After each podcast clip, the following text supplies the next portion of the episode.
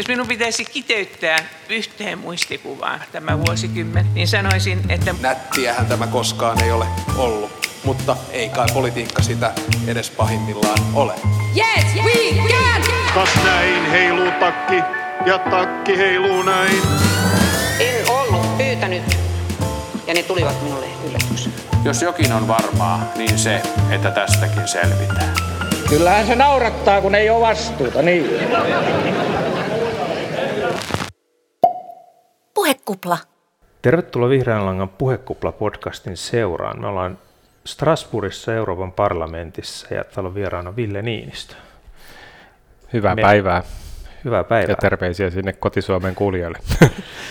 Eurovaaleista on nyt kulunut sellainen viitisen kuukautta. Miltä tämä pesti on tuntunut? No kyllä mä näkisin, että, että tuntuu siltä, että on ollut täällä jo paljon pidempään, että on aika intensiivinen työ, että europarlamentin työskentelytapa poikkeaa eduskunnasta siinä, että täällä ollaan niin kuin vähän semmoisessa leirikoulutunnelmassa, varsinkin täällä Strasbourgissa, että tullaan tänne neljäksi päiväksi kerran kuussa ja sitten se on niin kuin aamusta iltaa hyvin tiivistä ö, yhdessäoloa koko parlamentin ja oman mm. ryhmän ja omien valiokuntien kesken. Paljon tavataan ihmisiä, hyvin sosiaalinen ympäristö. Ja Brysselin päässä myös päivät on pitkiä, mutta sitten toisaalta tässä työssä niin on paljon helpompi viikonloppuna jättää työ taakse kuin Suomessa, että täällä ei niin kuin tavallaan yhtä lailla ole semmoinen niin kuin se mediamylly ei pyöri sitä, mm. että ei vaadita kommentteja tunnin välein. Että täällä keskitytään ehkä enemmän asioihin ja mä oon ollut tosi iloinen siitä, että on tosi niin kuin älylliselle uteliaisuudelle hyvä paikka, että täällä ei ole hallitus-oppositioasetelmaa, joka asiassa muodostetaan enemmistö alusta uudestaan, ja se tarkoittaa sitä, että argumentit ratkaisee, yhteistyökyky ratkaisee, se, että sä pystyt puhumaan muita puolelle, se tekee yhteistyötä, ratkaisee, ja, ja asiantuntijuus nousee siinä korkealle. Että täällä ei niin kuin pölhäpopulismilla pärjää yhtään. Mm. Muutama Eikä yli- myöskään sillä, mitä hallituspuolueet voi tehdä Suomessakin välillä, että jyrätään vaan päätös läpi, joka on hallituksessa tehnyt, jonka joku loppari on saanut yhdelle hallituspuolelle myytyä, ja vaikka se olisi kuinka huono, niin viedään se väkivisin vaikka perustuslakivaliokunnastakin, mm. yritetään viedä läpi hyvin huonoja haitallisia lakiesityksiä, kun siihen jonkun arvovalta on tarttunut kiinni. Et europarlamentissa niin parlamentti ei pysty huijaamaan silleen, mm. että täällä arvioidaan jokainen esitys erikseen sen meriteillä. Toki poliittinen enemmistö ratkaisee, ja aina me vihreät ei olla siinä mukana, mutta tämä on niin kuin kiinnostavaa, palkitsevaa työtä, koska täällä voi aidosti vaikuttaa 500 miljoonaa ihmisen alueen tulevaisuuteen, jos, jos niin kuin jokainen asia, niin, niin sä pystyt siihen vaikuttamaan. Mm. Sä oot Suomessa ollut kansanedustaja ja ministeri ja kunta, kuntapolitiikassa, mutta ehkä nyt suhteuttaa vaikka sen ministerin salkkuun, niin miten sä koet, että kuinka paljon MEPillä on valtaa tai kuinka paljon pystyy No? Alexander Stubb on tainnut olla se henkilö, joka on sanonut, että MEPillä on parhaimmillaan enemmän valtaa kuin suomalaisella niin kuin riviministerillä. Ja mä voin allekirjoittaa sen, että, että se on erilaista valtaa. Tämä ei ole, sulle ei ole niin kuin valtavasti alaisia niin kuin ministerillä on, se ei ole niin kuin, täällä ei ole semmoista, että sä et ole niin kuin johtaja organisaatiossa, jossa pystyt nopeasti tekemään päätöksiä, oli ne hyviä tai huonoja, mm. mitä ministeri voi tehdä. Mutta täällä on niin kuin valtavan ison maailmanlaajuisesti merkittävän alueen lainsäädännöstä kyse, ja jos sä saat omassa ryhmässä merkittävän roolin, pääset johonkin valiokuntaan tärkeäseen tehtävään, niin sitten yhtäkkiä voit huomatakin olla ö, ö, olevassa vastuussa niin kuin 500 miljoonaa ihmisen lainsäädännöstä tärkeässä asiassa raportöörinä, mm. eli päävalmistelijana, omanlainen niin kuin ministeriön lainsäädäntöjohtaja ja ministeri samaan aikaan. Ja tota, itse kun pääsin niihin tehtäviin, mihin hainkin, että mä pääsin vihreiden ryhmän vastaavaksi, eli koordinaattoriksi teollisuus, energia, tutkimus, digitalisaatioasioita käsittelevää ITRE-valiokuntaan, niin, niin mä oon sitä kautta nyt päässyt sitten kyllä tosi syvään päätyyn heti tässä, tässä työssä, että on sukellettu syvälle ja tavattu lukuisia komissaariehdokkaita ja näiden komission pääosastioiden johtajia ja on päässyt vaikuttaa siihen, että minkälaista työohjelmaa komissiolta tulee. Mm.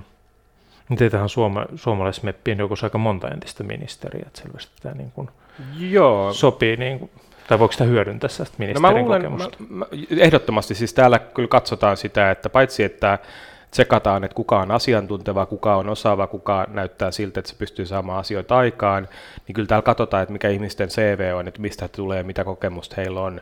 Et yli puolet eri kontakteista, joiden kanssa mä oon järjestänyt tapaamisia, niin suunnilleen ekana kommentoi, että niin, että sä kuolit ministerinä Suomessa silloin Kataisen hallituksessa tai tuntevat jonkun sieltä, että mm. et, et kyllä tällä on niin kuin merkitystä, että mistä sä tuut ja mikä sun kokemus on, että kyllä, kyllä se niin kuin antaa arvovaltaa, mutta ennen kaikkea se antaa poliittista näkemystä, että täällä arvostetaan sitä, että on ollut ympäristöministerineuvoston jäsen, joten tietää, miten se EU-päätöksenteon mm. toinen puoli toimii. Ja suomalaiset MEPit on melko arvostetuissa asemissa, että pienestä maasta on ehkä vaikea nousta parlamentin johtotehtäviin tai ryhmän johtotehtäviin, mutta tällaisia ryhmävastaavia on muitakin kuin minä. Nils Turvalson, Silvia Moody pääsi vähän pienemmässä ryhmässä toki, mutta pääsi ryhmän vastaavaksi. Ja tietenkin Heidi Hautala asema varapuheenjohtajana koko parlamentissa niin on, on tosi merkittävä ja Heidi on mm. täällä todella korkeassa asemassa. On ollut hieno päästä Heidin kanssa tekemään yhteistyötä, että meillä me täällä päivittäin käytännössä tehdään yhteistyötä ja on tosi hauskaa, kuinka hyvin me täydennetään toisiamme. Mm. Osaamisalueet ja, ja painopisteet ja sitten kuitenkin niin yhteinen näkemys siitä, että mikä vihreä projekti on, mm. on, on, on maailman parantamisessa, niin, niin tota Heidi hoitaa nyt ehkä enemmän noita niin ulkosuhteita, eli hänellä on nämä kauppapolitiikan valiokunta ja, ja tota, ulkosuhdevaliokunta hänen pääpainopisteitä, eli hän hoitaa ehkä enemmän niitä ulkosuhdeasioita ja, ja sielläkin hyvin painavia asioita, niin kuin kauppapolitiikkaa, joka nyt nousee yhä enemmän esille vaikka metsäkatoon puuttumisessa, mm. ympäristövaatimuksissa. Ja mä oon sitten tässä painavassa lainsäädäntövaliokunnassa energia tutkimusasioita hoitamassa ja myös varajäsen ympäristövaliokunnassa ja talousvaliokunnassa, jotka on toiset painavat mm. niin kuin sisäasioiden, EUn sisäisten asioiden lainsäädäntövaliokunnat. Miten se luonnehtisit vihreitä parlamenttiryhmää, että miten se eroisi ajatellaan vaikka Suomen vihreitä tai minkälainen Suomen, no okei Suomen eduskuntaryhmä nyt on aika erilainen kuin edellisellä kaudella, mutta onko niin ideologisia eroja tai toimintatavoissa eroja tai? No musta iso muutos on siinä, kun mä oon kuitenkin seurannut Europarlamentin vihreitä 15 vuotta eri rooleissa, käynyt täällä usein puheenjohtajana ja sitä ennen puolueen hallituksen jäsenenäkin, niin onhan tämä kehittynyt tämä liike, että vihreä aalto, joka näissä vaaleissa meni ympäri Eurooppaa, kasvatti meidän ryhmän koko paljon, mutta myös meidän jäsenpuolueet eri maissa on huomattavasti niin kuin, niin kuin, paremmin organisoituneita, määrätietoisempia ja haluaa myös muuttaa politiikkaa, haluaa olla, rakentaa enemmistöjä eikä vaan huutaa niin kuin, oppositiosta yksinään mm. tai, tai tota, sellaiset niin kuin, vähän värikkäät hahmot, jotka oli ehkä myös vähän äkkivääriä, joita ennen oli useampia, jotka, joiden niin yhteistyökyky oli ehkä vähän rajallinen, niin, niin tota, sellaisia on vähemmän. Et, et, tota, että tämä on niin hitsautunut parlamentin tiiviimmäksi ryhmäksi, että meidän äänestyskäyttäytyminen jo viime vaalikaudella oli parlamentin yhtenäisin ja tosi hyvä tunnelma mennä omaan ryhmään. Siellä on Ranskan vihreät mepit on tosi fiksuja, vähän mitä enemmän etelässä mennään, niin ehkä vähän tulee enemmän punaista väriä ja sitä oppositiohenkisyyttä, mm. mutta erittäin niin kuin rakentavia. Sitten taas Saksan vihreät, Britannian vihreät, Skotlannin tämä meidän ryhmässä oleva valtapuolue SMP, mm. joka on jo vihreä puolue meidän liittolaispuolue mm. meidän ryhmässä, niin hyvin fiksuja ja siellä on myös monilla kokemusta niin kuin hallitusvastuusta tai, tai, tai ainakin hyvin merkittävistä tehtävistä. Ja mitä pohjoisemmasta tulee, niin sitten se aatteellinen yhtenäisyys mm. kasvaa, että, että Ruotsin vihreät on nykyään huomattavasti lähempänä Suomen vihreitä kuin vielä 15 vuotta sitten, jolloin se oli vähän EU-kriittinen liike. Jos mennään sitten vähän ajankohtaisempia asioihin, meillä on nyt täällä Strasbourgissa tosiaan täysistuntoviikko, näitä on suunnilleen kerran kuukaudessa ja hmm. Tällä viikolla oli paljon odotuksia, piti hyväksyä komissio, se lykkääntyi ja Brexitin suhteen on koko ajan vähän sellainen epävarmuus, että mitä, mitä tapahtuu. Tota, jos puhutaan tuosta komissiosta, niin sehän kaatui siis siihen, kolmen e-, esitetyn komissaarin tie komissioon katkesi kuulemisissa. Ilmeisesti tällaiset kuulemiset on aika tarpeellisia. Joo, siis täällähän niin parlamentin valta on iso, että, että kyllä se niin on merkittävä ero se, että, että tota, europarlamentti on aika itsenäinen tekijä, että ei siinä Macron tai jäsenmaat, että jos jäsenmaat ministerineuvostossa sopii, että näin jaetaan tehtävät komissiossa ja nämä ehdokkaat esitetään, niin parlamentti aidosti arvioi, että täyttääkö nämä henkilöt kriteerit, että osaako he ja onko he, niin kuin, onko he esteettömiä siinä mielessä, että heillä ei ole sidonnaisuuksia, jotka estäisi tai vaikeuttaisi työntekoa. Ja käytännössä ne kaikki kolme henkilöä, jotka torjuttiin, niin torjuttiin enemmän tällaisilla eettisillä perusteilla. Mm. Kahden tapauksessa tilanne oli selvä, eli Unkarin ja Romanian ehdokkaiden taustoissa löytyi niin epäilyttäviä kytköksiä, että että ei voinut niin kuin luottaa siihen, että he on riippumattomia näistä taloudellisista kumppaneistaan mm. siellä kotimaissaan komissaareina ja sellaista henkilöä ei voi nimittää. Ja tota, ranskalaisen Kuladin tapaus oli ehkä vähän tämmöinen niin rajatapaus, että hän oli Ranskassa ministerinä eronnut tutkinnan takia, joka liittyy taloudellisiin epäselvyyksiin, ja vaikka hän ei ole, häntä ei ole niistä tuomittu, että ei voi sanoa, että olisi syyllinen, mm. niin sitten tuli niin kuin vahva keskustelu siitä, että miksi Euroopan komissiolla olisi alhaisemmat kriteerit sille, mm. että koska pitää tavallaan jäädä sivuun tutkinnan takia kuin Ranskan hallituksella, että asetelma oli vähän kestämätön, että Ranska vähän niin kuin ajatteli, että tänne voi nimittää henkilö, joka ei kelpaa Ranskan hallitukseen, niin, ja sitten niin. siitä muodostui iso taakka taakka hänelle kuulemisten edetessä, varsinkin kun se katumus oli varsin vähäistä. Ja mekin todettiin vihreissä, että uusi eurooppalainen poliittinen kulttuuri, jos lisätään ihmisten luottamusta siihen, että aidosti täällä mietitään ilmastonsuojelua ja, ja sosiaalista tasa-arvoa ja niin kuin ihmisten äänen parempaa huomioon ottamista, niin ei siinä voi enää hyväksyä sellaista kaksinaismoralismia, että, että no päästetään läpi, kun se kuuluu isoon mm. puolueeseen mm. tai, tai Ranska haluaa, vaan että sitten pitää olla tarkkana myös näiden läpinäkyvyys ja, ja eettisyysvaatimusten osalta. Eikä koske vain Romania ja Unkaria, vaan myös suuria jäsenmaita. Mm. Suurin osa komissiosta nyt on kuitenkin nimet tiedossa, niin minkälainen sun näkemys on siitä, että minkälainen komissio tulee?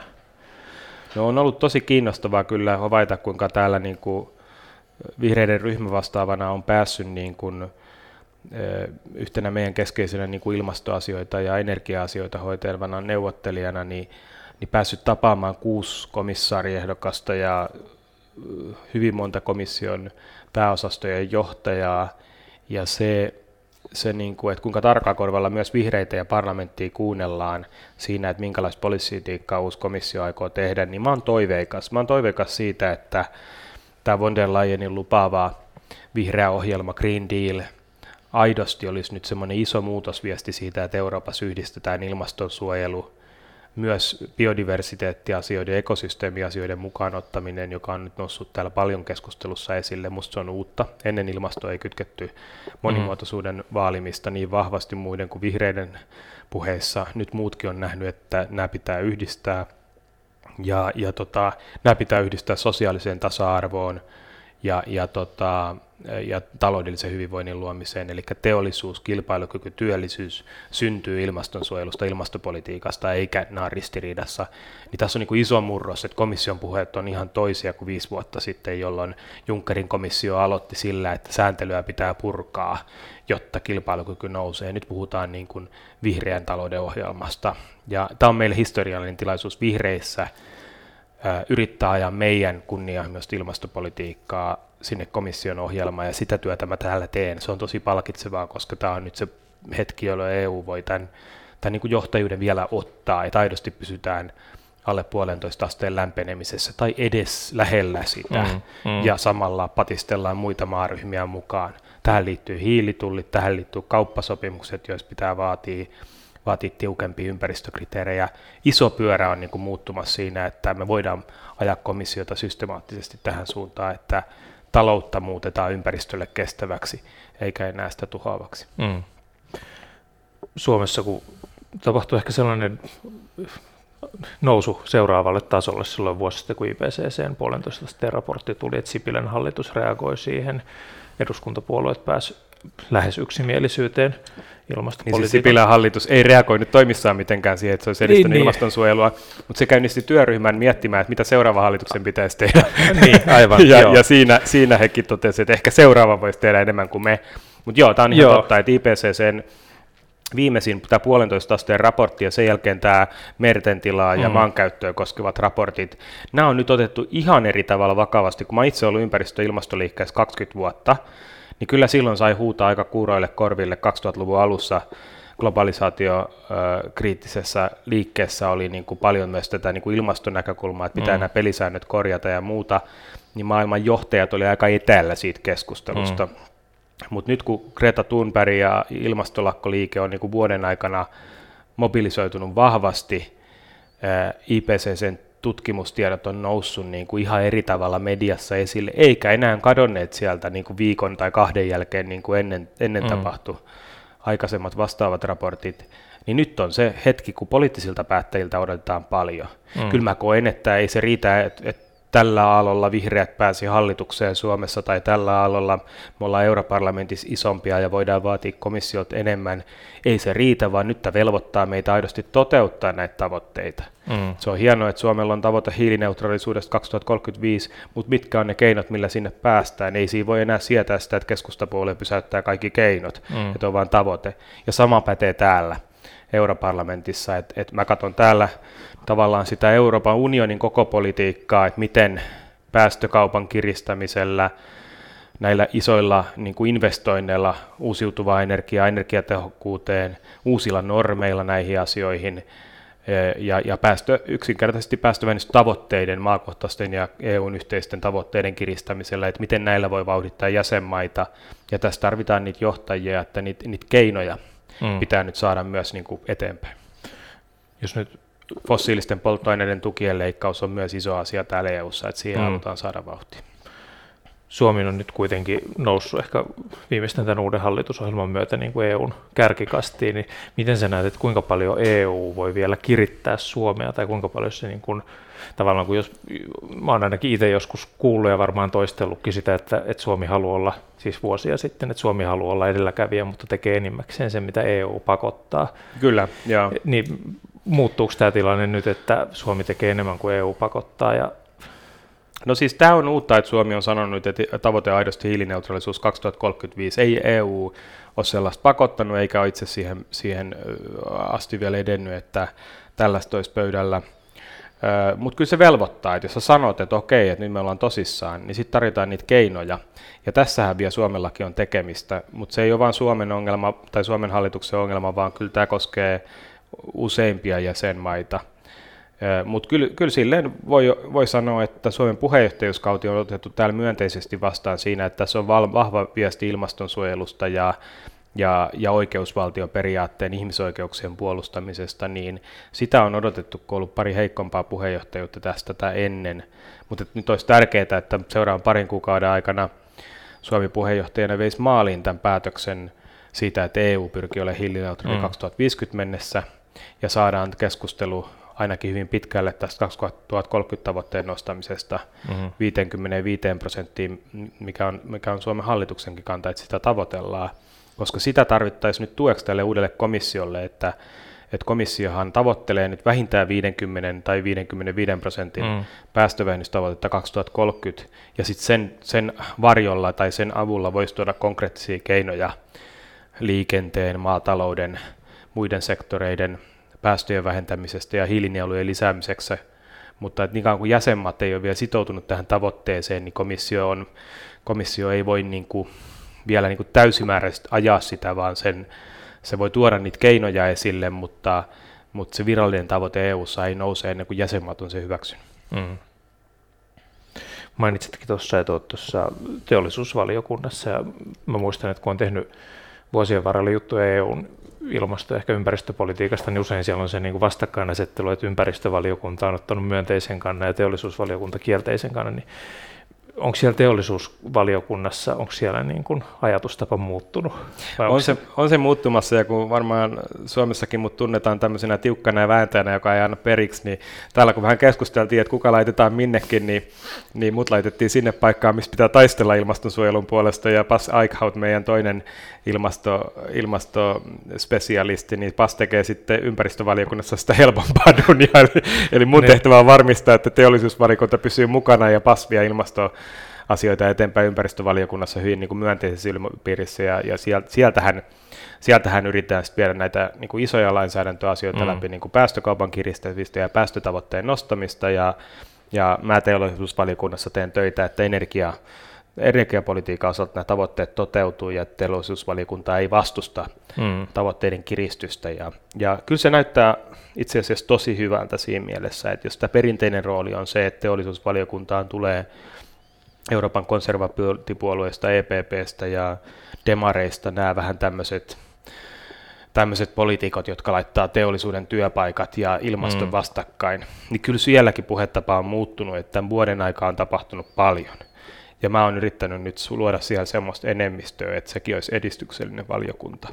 Ei ehkä ihan yhtä edistyksellinen kuin ympäristövaliokunta, mutta niin, että se ei ainakaan estä mitään ympäristövaliokunnan tavoitteita. Ja sitten sen lisäksi, että me saadaan tämä koko teollisuuden vihertyminen, kiertotaloustavoitteet, jotka on mm. meidän valiokunnan päävastuulla, ja uusiutuva energia ja energiatehokkuuden edistäminen, niin saadaan vahvasti eteenpäin, että pystytään osoittamaan, että, nämä on myös, että näillä luodaan työpaikkoja, näillä luodaan sitä uutta hyvinvointia, näillä luodaan vientiteollisuudelle näkyviä maailmalle, niin, niin tätä ajattelua eteenpäin, että, että mä nyt sitten vihreinen puolesta on se, joka pyrkii luomaan kumppanuutta sen edelläkävijä teollisuuden ja elinkeinoelämän kanssa, ja, ja sekin on tosi kiinnostavaa. Hei, kiitos Ville Niinistö. Kuulostaa, että se on sulla vielä paljon hommaa edessä. No mä sanon, sanoisin näin, että täällä töitä riittää, mutta tämä on inspiroiva ympäristö tehdä töitä, että me yritetään hoitaa täällä, että Euroopan niin kuin yleinen sääntely etenee siihen suuntaan, että, että niin kuin, laitetaan markkinatalous palvelemaan ihmistä ja ympäristöä ja sosiaalista tasa-arvoa ja sitten Suomessa niin, niin toivottavasti niin hallituksessa laitetaan sitten Suomen asiat sitäkin enemmän vielä kuntoon, niin tavallaan molempia tasoja tarvitaan tänä aikana tosi paljon. Hyvä, kiitoksia. Kiitos.